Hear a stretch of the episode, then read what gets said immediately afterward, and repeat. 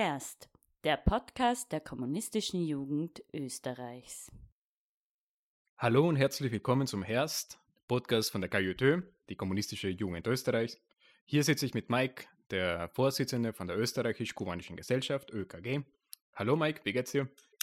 Hallo, grüß dich Stefan, freut mich wieder hier zu sein. Schön. Mir geht's gut übrigens. Ja. Also, das Thema Kuba haben wir schon mal gehabt. Ähm, und wenn man jetzt äh, in der letzten Woche sich vielleicht mit Kuba nochmal auseinandergesetzt hat, dann kriegt man ein anderes Bild, beziehungsweise eine interessante Situation, die von den Medien äh, vielleicht anders vorgestellt wird als das, was wir uns die Lage an sich wünschen würden als revolutionäre Denker. Ähm, vielleicht könntest du uns mal erklären, was passiert ist, beziehungsweise äh, deine Sicht und deines Wissens nach einfach äh, ein bisschen porträtieren, was in Kuba läuft, was äh, letztes Wochenende, also das Wochenende vom 10. Ähm, und 11. Juli äh, passiert ist. Und, und ja, ein bisschen mal deine Meinung einfach dazu sagen. Mhm. Ja, erstens danke für die Einladung. Es ist äh, toll, dass ich wieder die Möglichkeit habe, äh, über Kuba zu sprechen, nachdem eben in den letzten Wochen Kuba sehr oft äh, in, den, in den Medien äh, war. Es ist leider oft so, dass Kuba dann groß in den Medien ist, wenn etwas passiert, was irgendwie ja, gegen Kuba spricht oder gegen die kubanische Revolution spricht. Aber ja, so ist es halt, mit dem haben wir uns schon ein bisschen abgefunden. Ähm, was ist passiert? Am 11. Juli, also das war ein Sonntag, ähm, gab es in mehreren Städten, auch in der Hauptstadt in Havanna, ähm, kleinere Demonstrationen. Äh, Menschen haben sich äh, versammelt und haben dort lautstark äh, gegen die aktuelle Situation oder protestiert gegen die schwierige Lage, die ökonomische schwierige Lage, dass es ähm, derzeit eben Schwierigkeiten gibt, was die Lebensmittelversorgung gibt, dass es Schwierigkeiten gibt, was die Stromversorgung gibt oder auch Probleme im öffentlichen Verkehr etc. Und das äh, ist grundsätzlich ähm, in Kuba nicht sehr üblich, äh, dass es flächendeckend oder in verschiedensten Städten äh, große Demonstrationen gibt. Und ähm, es war bemerkenswert, dass es eben so gewirkt hat, wie wenn es konzertiert äh, war. Sprich, es gab eben in Havanna, in verschiedensten äh, Teilen äh, Kubas, sogar in Santiago de Cuba, eben solche äh, Demonstrationen und unter diese Demonstrationen haben sich dann auch sehr schnell äh, Menschen gemischt oder waren von Anfang an dabei äh, mit US-amerikanischen Fahnen, mit Rufen gegen die vermeintliche Diktatur, Rufen nach Freiheit, nach ähm, ja, irgendwie sogar Interventionsrufe, dass es manche Menschen gab, die gesagt haben, sie brauchen eine humanitäre Intervention seitens äh, der Vereinigten Staaten.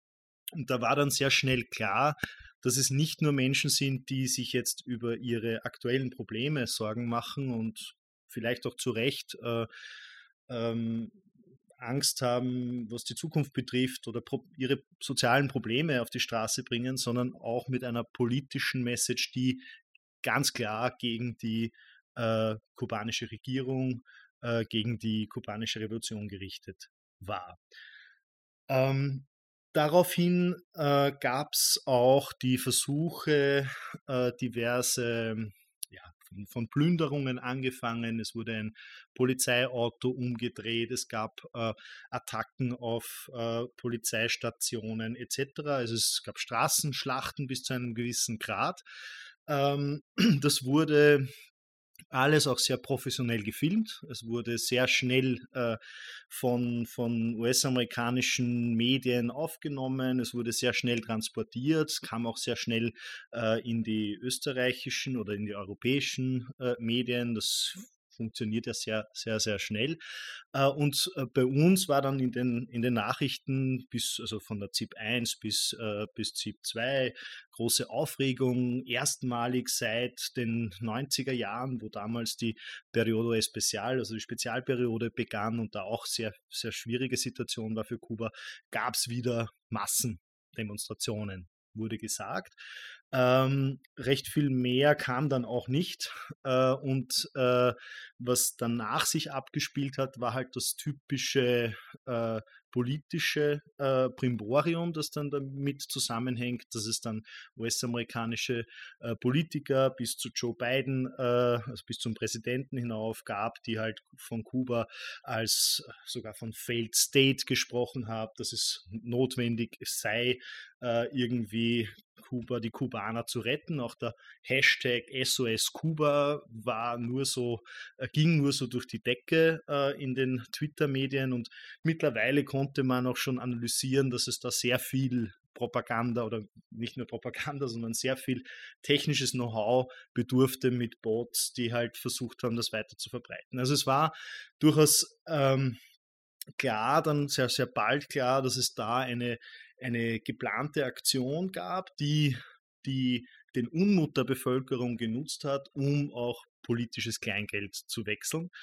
Äh, spannend ist es dann meines Erachtens, dass dann ab dem 12., äh, 13. Juli äh, plötzlich die Informationskampagne seitens, die, die in den großen Medien war, plötzlich aufhört und nur mehr die Bilder verwendet werden von den, von den Demonstrationen am 11. Juli und alle Bilder, die danach kämen, wären, also die, die man auch präsentieren konnte, nämlich die Demonstrationen und die positiven Solidaritätskundgebungen für die Revolution, äh, die wurden dann nicht mehr gebracht. Äh, bis zu jetzt, am vergangenen äh, Samstag, 17. Äh, Juli, fand fand eine große Demonstration in Havanna statt mit 100.000 Menschen. Der Präsident hat gesprochen, Jugendverband hat gesprochen, äh, diverse Organisationen war, haben, sich, haben sich präsentiert und haben ganz klar gegen diese Interventionsgedanken äh, demonstriert. Und von der großen Manifestation von 100.000 Menschen hat man in den österreichischen Medien zumindest meines Erachtens, meines Wissens nichts mehr gelesen oder gehört. Zumindest war es weder in der Zeit im Bild 1 noch in der Zeit im Bild 2, obwohl eben viel mehr Menschen äh, in Kuba für die Revolution, gegen die, den Einfluss der USA auf die Straße gehen, als in einem umgekehrten Zeichen von wir wollen irgendwie, äh, uns soll geholfen werden von einer großen Macht, die uns bisher nie geholfen hat, muss man dazu sagen. Ja, also die Rolle von den Kubanern, die im Ausland leben, die ist eindeutig wichtig in, in diesem Kontext, weil man sieht ja, wie sie äh, die Propaganda nutzen, damit sie halt eine individuelles Interesse, politisches Interesse äh, zeigen und unterstützen, und zwar ein eigenes, ähm, weil sie sich wahrscheinlich eine tatsächliche kapitalistische Gesellschaft in Kuba einfach ähm, vorstellen können äh, oder wünschen sogar. Wir waren am 13. Nein, es war am äh, 14. Am 14. Am 14. waren wir zwei auf einer, wie sollten wir das beschreiben, SOS Kuba gegen Kuba Demonstration sozusagen, also von den Exil-Kubanern plus Kolumbianer plus Venezolaner plus XY, ähm, die auf die Straße gegangen sind und sich gegen äh, die Scheindiktatur von, von den Castros äh, gezeigt haben. Ähm, wie hast du die Demonstration äh, erlebt? Wie würdest du sie beschreiben? Naja, ähm, also ich, ich kenne, also es gab schon in den vergangenen Monaten immer wieder auch äh, kleinere Demonstrationen oder Demonstrationen würde ich das nicht nennen, kleinere äh, Kundgebungen von äh, einem kleinen Teil äh, der exil-kubanischen Community in, in Wien, äh, vor allem in Wien. Also ich äh, kenne keine Demonstrationen in, in, in Bundesländern, aber da gibt es einen kleinen Kreis äh, von äh, meines Erachtens radikalisierten äh, Kubanerinnen, Kubaner, die äh, ja, meines Erachtens halt eine gewisse Rolle einnehmen in diesem, diesem Prozess, äh, die aber schon eben vor Monaten auch immer wieder versucht haben, da äh, ja, kleinere Aktionen zu starten.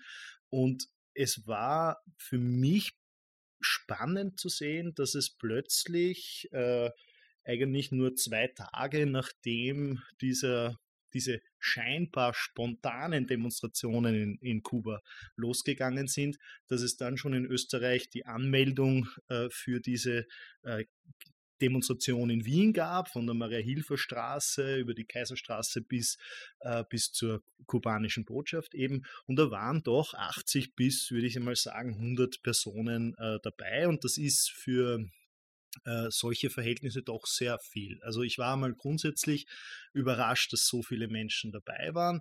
Dann habe ich mir diese Gruppe, also ich war selbst dort, ich äh, habe mir, hab mir diese Gruppe dann äh, eben auch angesehen äh, und man, man, merkt, dass es nicht nur äh, Kubanerinnen und Kubaner sind, die dort demonstriert haben, sondern auch viele aus dem Kreis der, würde ich mal sagen, rechteren äh, Lateinamerika-Community, also Venezolaner, die eben auch immer schon gegen, äh, gegen den äh, Chavismus und, und den, den äh, Sozialismus in, in Venezuela auf die Straße gegangen sind, gegen angebliche Menschenrechtsverbrechen etc.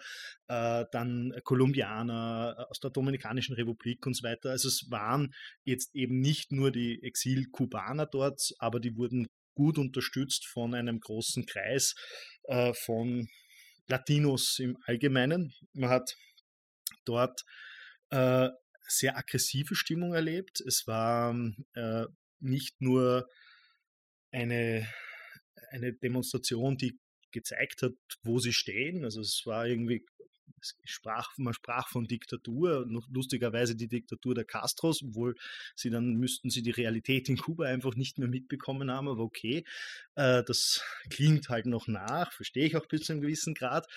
Äh, und, und dann gab es eben auch, erstens waren alle dort äh, gut äh, versorgt mit, mit alkoholischen Getränken. Es wurden Sprüche losgelassen, die ich ja, wie, wie äh, Diaz-Canel, der neue Präsident, Singao, das heißt sowas wie Motherfucker oder wie auch immer, also kubanischer Slang. Äh, also es war eine herbe oder derbe Art, ähm, dass äh, kubanische Verhältnisse oder dass die Kubaner und Kubanerinnen wie ich von der Botschaft gehört habe, hier so noch nicht erlebt haben. Es war eine aggressive Stimmung, es war zum Glück, äh, muss ich sagen, äh, durchaus äh, auch die Polizei vorgewarnt worden. Äh, war ausreichend Polizeipräsenz da. Ähm, aber ich weiß von der kubanischen Botschaft, äh, von der aktuellen Vertreterin äh, der kubanischen Botschaft, dass sie durchaus mit einem mulmigen Gefühl in dieser Botschaft gesessen sind äh, und durchaus auch Angst gehabt haben, äh, dass es da vielleicht zu aggressiverem Verhalten, also nicht nur verbalem, sondern auch zu Handgreiflichkeiten kommt. Das ist zum Glück nicht passiert. Äh, auch weil auch wir dort waren und wir auch vorsichtig und aufgepasst haben, dass äh, da gewisse Dinge vielleicht nicht passieren können. Allgemein gesehen, das ist eben das, das Spannende oder das, das Interessante an der Sache ist, dass es da eine Aggression, ein Aggressionspotenzial gibt äh, und dass das offensichtlich schon auch klar war, dass wir nicht nur in Kuba diese Demonstrationen scheinbar spontan, also es war in mehreren Orten gleichzeitig, aber sagen ja viele, es war scheinbar spontan und dass es plötzlich dann auch scheinbar spontan in Wien zu diesen Demonstrationen kommt. Das war begleitet von einem großen Team von, von also Fernsehkameras, äh, Radio, äh, die äh, viele haben dann auch noch ihre eigenen Videosequenzen ausgepackt. Also es war mit, mit, mit großem Aufwand äh, betrieben, den ich bisher so bei diversen kleineren Kundgebungen noch nicht gesehen habe. Das hat mich, hat mich beeindruckt bis zu einem gewissen Grad, aber es hat mir auch klar gemacht, dass eben da ein bisschen mehr dahinter steht als nur, sage ich jetzt einmal, nur ein spontaner Aufschrei äh, um die soziale Situation der Kubanerinnen und Kubaner irgendwie zu thematisieren. Ja? Und die ist, muss man ganz klar sagen, das ist mir ganz wichtig, äh, die ist nicht nicht einfach in diesem Moment. Also wir erleben in Kuba eine schwierige Situation, eine schwierige soziale, ökonomische äh, Situation und die wird natürlich ausgenutzt von konterrevolutionären Kräften, um da auch noch Druck reinzulegen, um die Bevölkerung irgendwie gegen äh, die kubanische Revolution aufzubringen. Die ÖKG hat sich ähm, letzten Freitag mit der Repräsentantin der Botschaft getroffen und sich hat ein bisschen genauer erzählt, wie die Lage vielleicht nicht, ähm, sich hätte die Lage jetzt nicht so persönlich beschrieben, sie hat aber eher erzählt, wie der Präsident selber, also Diaz Canel, die, die Realität wahrnimmt. Und zwar von den Protesten in Kuba, wie er sie wahrnimmt. Und zwar, er hat gemeint, es gibt vier Gruppen ähm, von den Protestierenden. Und, ähm, und das ist einfach meine, also meiner Meinung nach ist es einfach interessant, dass ein Präsident sich tatsächlich die Zeit nimmt und politisch auch so progressiv ist an sich, dass er die Gruppen tatsächlich von den Protestierenden selber auch ähm, besser verstehen will und, und auch besser beschreiben will. Und zwar, es gab ja ähm, die Gruppe von den ähm, wie soll ich sagen, Kontrarevolutionären. Es gab auch die Gruppe von den Jugendlichen, die sich einfach vielleicht äh, jetzt auf, äh, keine Ahnung, eher mit wenigen Möglichkeiten sehen für die Zukunft, weil sie seit zwei Generationen, seit dem äh, Periodo Special in, in Kuba leben äh, und wahrscheinlich einfach von dem geprägt sind, wie die äh, ökonomische Lage ausschaut. Ähm, und ich meine, die Jugend in, in, in Kuba äh, hat auch das Recht, sozusagen, sich da Gedanken zu machen über sich selbst äh, und über die Zukunft.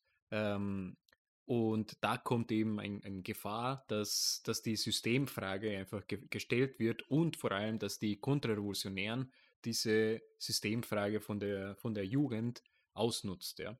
Ähm, aber das fand ich halt besonders interessant, dass ein Präsident sich die Zeit nimmt äh, und vor allem auch tatsächlich überlegt, welche Gruppe sich da empört zeigt. Also es gibt eine Wut, äh, die verständlich ist, weil, dies, weil die Lage einfach nicht einfach ist und vor allem von der Blockade von USA einfach geführt wird. Ähm, aber auf der anderen Seite gibt es klar, äh, klare Gruppe zu definieren und zu, und zu ähm, differenzieren. Ja. Genau. Wie würdest du die Lage da, ähm, weil du schon öfters in Kuba gewesen bist, und Kontakten hast, die ich nicht habe. Wie würdest du die Lage da sehen oder beschreiben? Nein, ich, ich glaube da, du hast es jetzt richtig beschrieben, dass es, dass es äh, im Gegensatz auch zu dem, was wir in unseren Medien gehört haben. Wie war die Reaktion, also wenn ich die, unsere Medien anschaue, was, was war die Reaktion oder die wiedergegebene Reaktion des Präsidenten, war, lauter Konterrevolutionäre. Das sind alles Konterrevolutionäre von den USA gesteuert. Äh, die muss man bekämpfen und vielleicht sogar mit, also mit Polizeigewalt unterdrücken. Ja, dann wird das Internet ausgeschaltet und so weiter, weil das sind alles Konterrevolutionäre. Äh, so ist es bei uns rübergekommen. Und in Wahrheit war es so, dass der Präsident natürlich auch von einer Gruppe Konterrevolutionären gesprochen hat. Die gibt es, so ich vorher das auch angesprochen habe, dass da versucht wurde, das für diese Zwecke zu nutzen. Aber es waren eben auch unzufriedene Menschen dabei. Es waren Menschen dabei, die mit der allgemeinen ökonomischen Situation einfach Probleme haben und deshalb auch auf die Straße gehen. Und das wurde dann instrumentalisiert. Und das Spannende ist, das hat auch äh, Diaz Canel in seinen Reden immer so gesagt, es wurde aber immer nur der eine Teil äh, bei uns präsentiert, nämlich alles Konterrevolutionäre. Jetzt stellen wir uns einmal vor, es gibt in Österreich zum Beispiel Antiregierungsdemos, ja, gibt es ja teilweise auch mit Corona-Demos und Kurz muss weg, ja, zum Beispiel. Äh, jetzt stellen wir uns mal vor, Sebastian Kurz geht auf so eine Demonstration und stellt sich dorthin und sagt, ich möchte mit euch diskutieren. Jetzt rede ich mit euch. Und jetzt diskutieren wir über die Lage. Und ich versuche euch jetzt zu erklären. Also das wäre unvorstellbar und ich glaube, man, man, könnte, also man traut es diesem äh, Bundeskanzler jedenfalls nicht zu, dass er sich da wirklich traut, hinzugehen und mit den Menschen zu sprechen. Präsident Diaz Canel hat das gemacht. Er ist sehr, sehr bald, sehr, sehr rasch äh, in ein Gebiet in der Nähe von Matanzas äh, gefahren, wo relativ viel Unmut war, viele größere, also eine, eine, größere Demonstration, da sprechen wir jetzt von 100 Personen maximal, ähm, dort war und ist zu diesen Demonstranten und Demonstrantinnen hingegangen und hat gesagt, okay, da bin ich, ich rede mit euch. Das, er hat übrigens ein großes Vorbild, nämlich Fidel Castro, der das damals in den 90er Jahren auch genauso gemacht hat und gesagt, okay, ich bin da, ich kann mit euch sprechen und wir reden drüber. Und da ist, da merkt man einfach, dass es, dass es die kubanische Revolution nicht eine abgehobene oder äh, es da nicht eine abgehobene Kaste von irgendwelchen Politrevolutionären äh, gibt, die sich gut stellen und dann alle nur abkanzeln und sagen, ihr seid mir wurscht, was da passiert, sondern man geht hin und sagt, reden wir drüber. Und er hat mit den Menschen gesprochen und natürlich gab es dann auch klar diese Differenzierung in jene, die gegen Polizeieinrichtungen vorgehen, die ein Polizeiauto umschmeißen, die plündern etc. Okay, das kann man auch in einem sozialistischen Staat nicht akzeptieren oder wie auch immer, in keinem, keiner Ordnung kann man das akzeptieren. Äh, und da muss in, in der notwendigen Härte, aber gleichzeitig auch mit der notwendigen äh, ja, Vorsicht umgegangen werden. Äh, das einzu, einzuschränken. Aber jene, die klar sagen, wir sind da, weil es uns schon auf die Nerven geht, dass permanent der Strom fällt, uns auf uns die Schlangen vor den äh, Lebensmittelgeschäften auch auf die Nerven gehen und dass wir als Jugend, wie du vorher angesprochen hast, jetzt endlich einmal quasi raus aus dem, aus der permanenten Spirale des immer wieder werden wir ein bisschen vertröstet, wenn es besser wird. Also es wird schon besser, wir arbeiten daran und so weiter. Kuba hat, aber da kommen wir dann sicher noch dazu, was, was sind die realen Probleme derzeit. Aber das Spannende, das, das Spannende an dieser kubanischen Revolution ist, ich sage jetzt einmal historisch betrachtet, im Gegensatz zu vielleicht manchen anderen äh, sozialistischen Versuchen, ist, dass sie wirklich ein, ein klares, eine klare Einbettung in, im kubanischen Volk haben und auch Vertrauen in das kubanische Volk. Aber ganz klar sagen, okay, es gibt da eine rote Linie. Die rote Linie heißt Revolution oder heißt quasi Aufbau des Sozialismus. Und wenn jemand sagt, gegen den Sozialismus, wir wollen den stürzen, ja, dann sagt die kubanische Revolution, da ist die rote Linie, da geht es nicht mit uns. Wenn jemand sagt, innerhalb dieser roten Linie, wir wollen den Sozialismus verbessern oder wir müssen die Probleme angehen, die derzeit da sind und wir protestieren gegen diese Probleme und wir regen uns auf und so weiter, dann ist das möglich. Ja?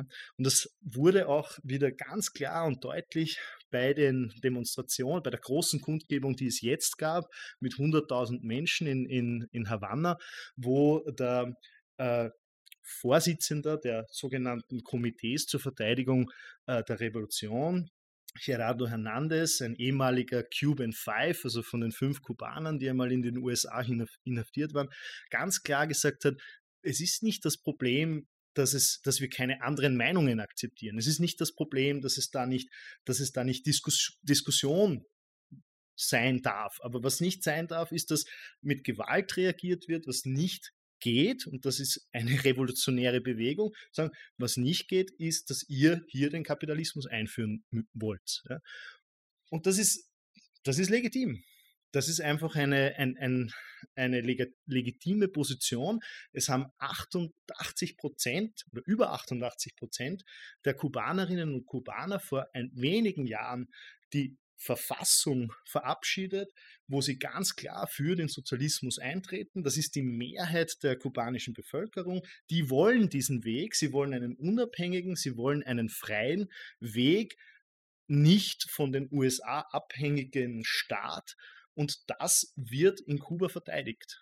Und das wird auch mit Konsequenzen verteidigt. Aber aber es ist nicht so, dass man jene, die innerhalb dieses Staates und sagen, okay, uns geht es jetzt auf die Nerven, dass wir schon wieder ökonomische oder ja, schon wieder ökonomische Probleme haben, äh, dass man die dann einfach ignoriert und sagt, es gibt keine ökonomischen Probleme. Ganz im Gegenteil, diese Probleme sind allen klar, sie werden transparent aufgedeckt, aber es gibt eben auch nicht nur wie soll ich sagen, es ist nicht, nicht einfach eine Sache, die die Kubaner ändern können, so mit einem Fingerschnippen sagen, okay, jetzt lösen wir diese ökonomischen Probleme, weil sie sind eben auch in die Weltpolitik eingebettet äh, und da reden wir von mehreren Faktoren.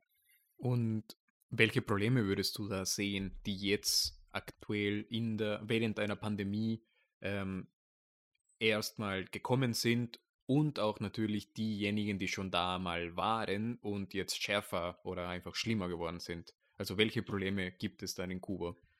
Also es gibt grundsätzlich einmal eines der Hauptfaktoren für die Schwierigkeit, äh, Kuba sich ökonomisch weiterzuentwickeln, ist die verbrecherische Blockade, die seit 60 Jahren existiert, wo die USA verhindert, dass mit Kuba Handel betrieben wird und nicht nur selbst keinen Handel betreibt, sondern auch verhindert, dass andere Staaten mit Kuba Handel betreiben. Es ist sogar so, dass wir als österreich-kubanische Gesellschaft immer wieder Probleme haben, dass wir unsere Spendengelder ja, einfach nach Kuba überweisen, weil US-amerikanische Bankensysteme Einfluss haben, dass sie versuchen, unsere Spenden nach Kuba zu verhindern. Also das geht so weit, dass es sogar humanitäre Projekte verhindert werden.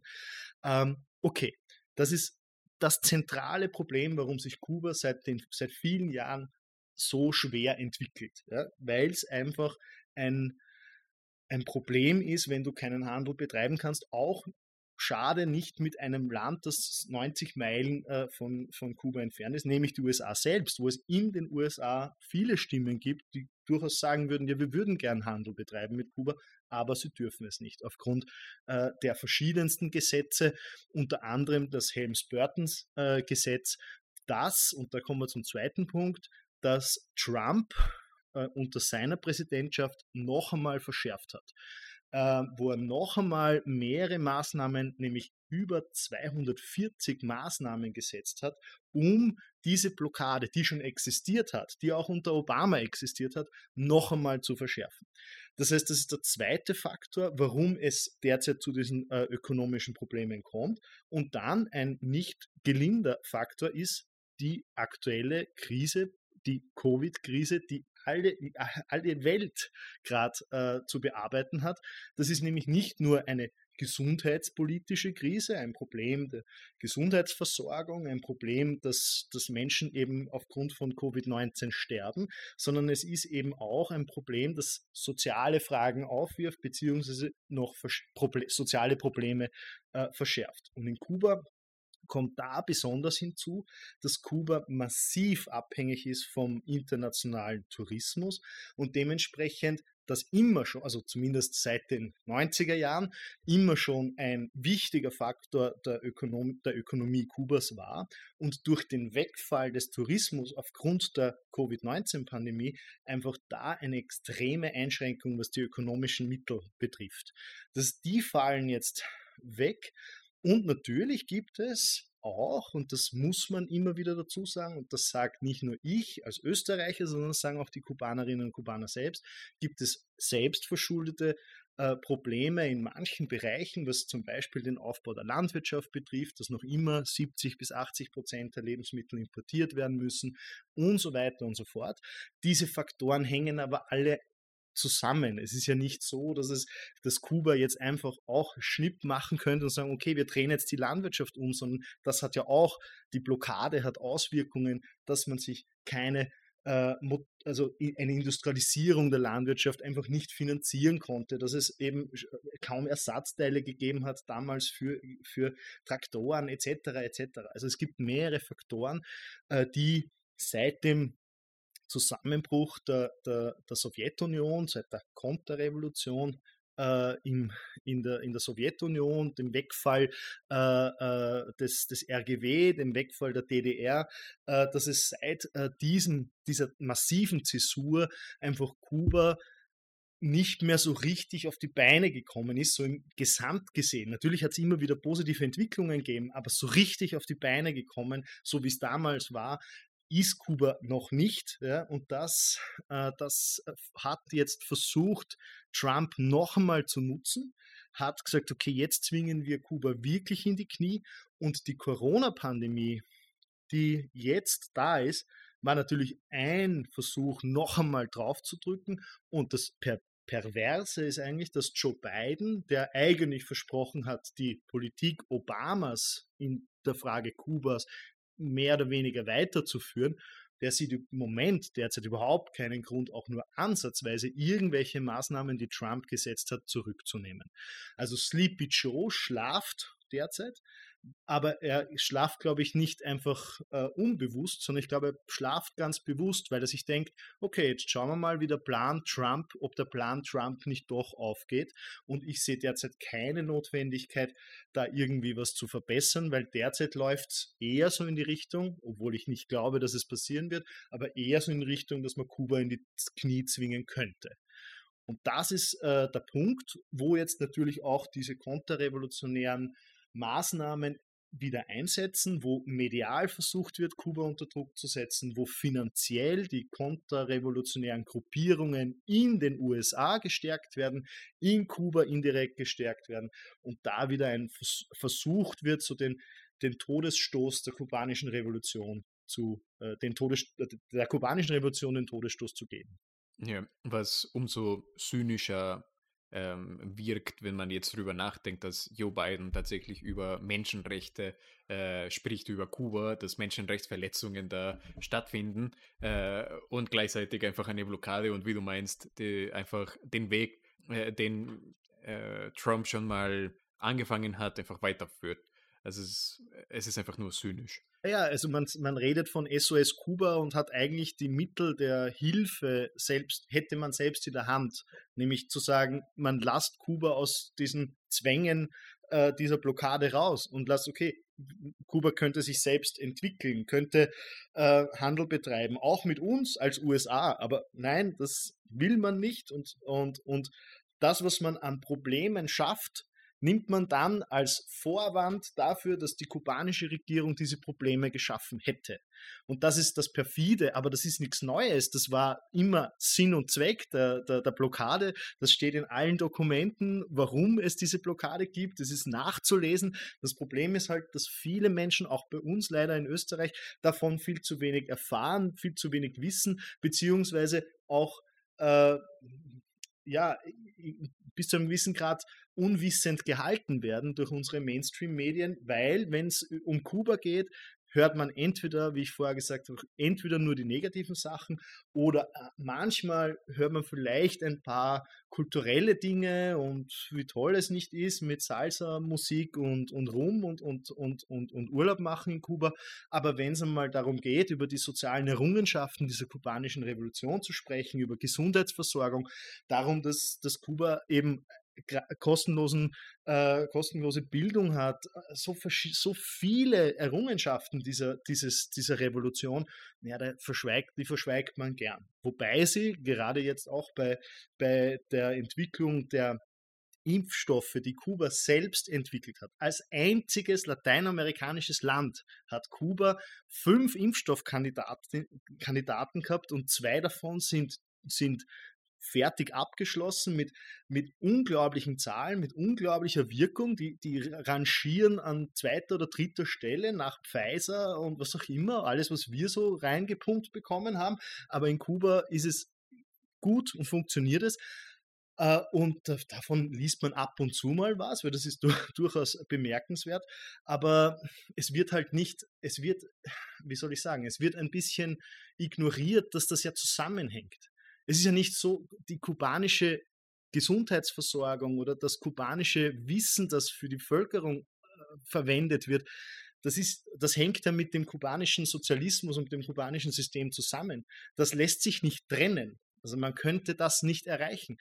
Und, und weil sonst hätte Mexiko eine eigene, äh, eigene Impfstoffe und Guatemala eigene Impfstoffe, weil sie so ein tolles System haben. Ja? Und das, das, das verstehen halt, oder diesen Zusammenhang muss man eben auch verstehen, muss man immer wieder klar, klar, klar und deutlich machen, dass, dass es dieses Gesundheitssystem, diese, dieses Bildungssystem, diese Art, wie die Menschen miteinander umgehen in Kuba deshalb gibt, weil es eben diese Revolution gab und weil es diesen kubanischen Sozialismus gibt.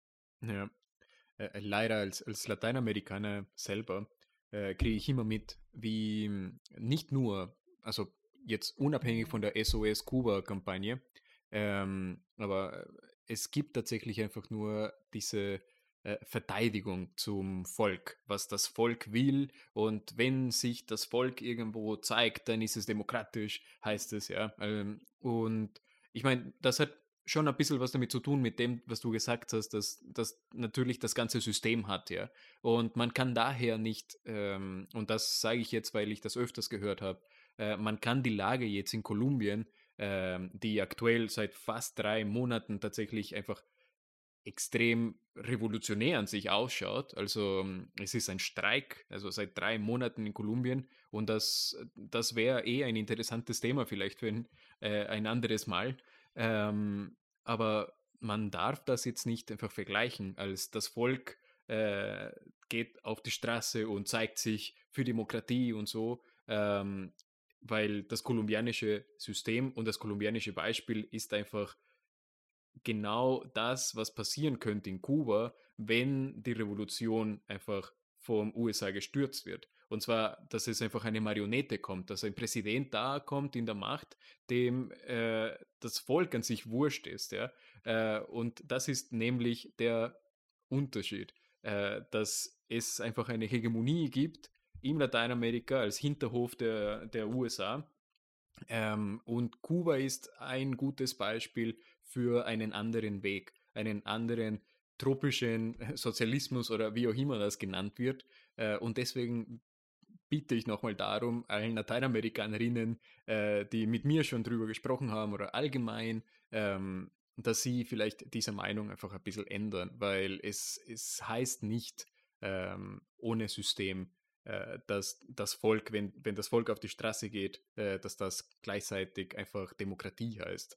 Äh, leider, wenn die Hegemonie einfach so stark ist, ähm, geht es einfach schon um mhm. das System und das, was, was das System irgendwie damit schaffen will. Ja, aber das kann man, ich meine, Entschuldigung, wenn ich dich unterbreche, aber das kann man genauso auch in, in, in vielen anderen Ländern sehen. Oder wenn man jetzt in Österreich die Situation vergleicht, die natürlich ganz was anderes ist, aber auch wenn, wie ich vorher die, die Covid-Demos angesprochen habe, ja, auch wenn in Österreich ein Volk oder zumindest Teile äh, der Bevölkerung auf die Straße gehen äh, und auch wenn sie noch so laut äh, gegen eine Diktatur, die Corona-Diktatur schreien, heißt es ja nicht, dass das, dass das jetzt zu begrüßen ist. Ja? Natürlich, aber auch hier muss man differenzieren und die verschiedensten äh, Positionen, die verschiedensten Mensch oder die verschiedensten äh, Gruppen, die dort dabei sind und die verschiedensten Motivationen da dabei zu sein. Das ist ganz wichtig. Aber das war, äh, das, das, ist, das ist in Kuba ja eben genauso passiert und ich muss, muss nur insofern, muss vorsichtig sein, in Kuba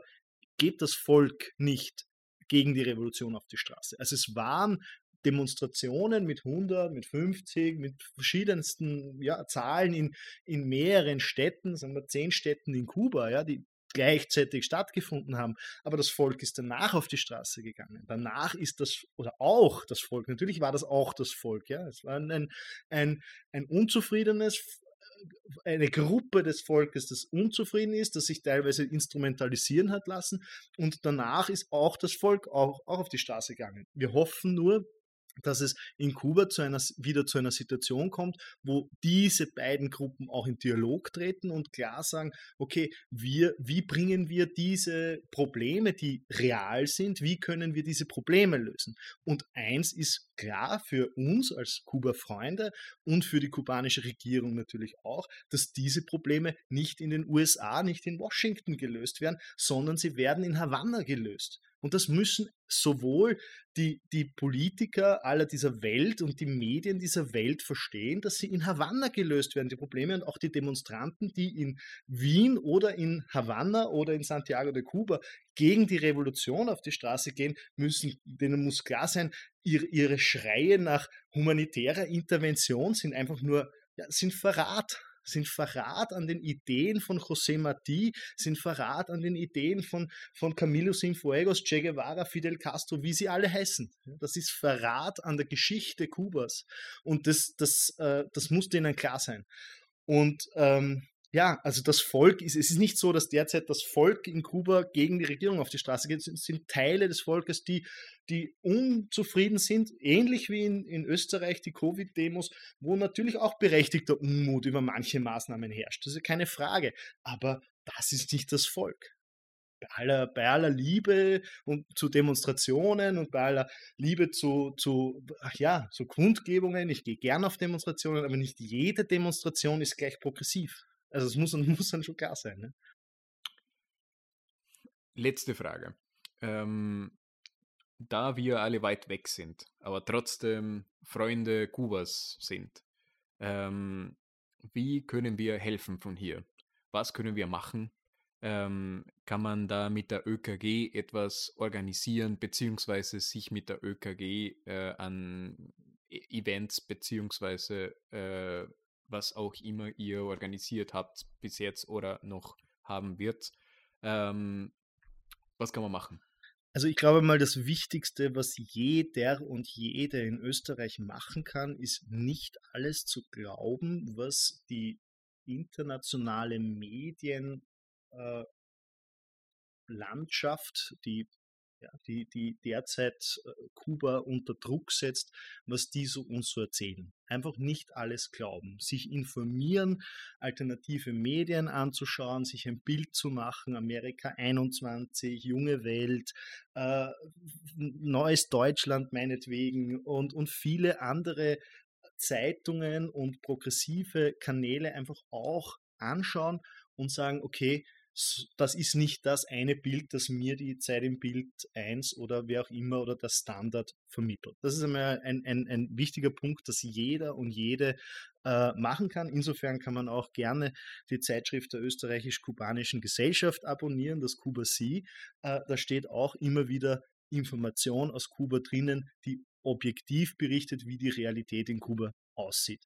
Das ist das eine. Das andere, was wir jetzt starten werden, ist eine wirkliche humanitäre Intervention, nämlich wir werden Spenden sammeln, damit Kuba die Impfstoffe, die derzeit produziert sind, äh, die derzeit produziert werden wollen, dass äh, Kuba diese Impfstoffe auch verimpfen kann. Weil was es derzeit teilweise fast fehlt aufgrund von ökonomischen Problemen, ist äh, die Spritzen, verschiedenste Materialien etc. Wir, wir sind da in Kontakt mit schon seit Jahren mit, mit Medicuba Europa. Das ist eine Initiative, äh, die wir unterstützen und wir sammeln Geld dafür, dass wir eine humanitäre Intervention in Kuba machen können und, und diese wichtigen Materialien ankaufen können. Also man kann auch Geld spenden über unser Spendenkonto, das man auf unserer Homepage www.kuba.or.at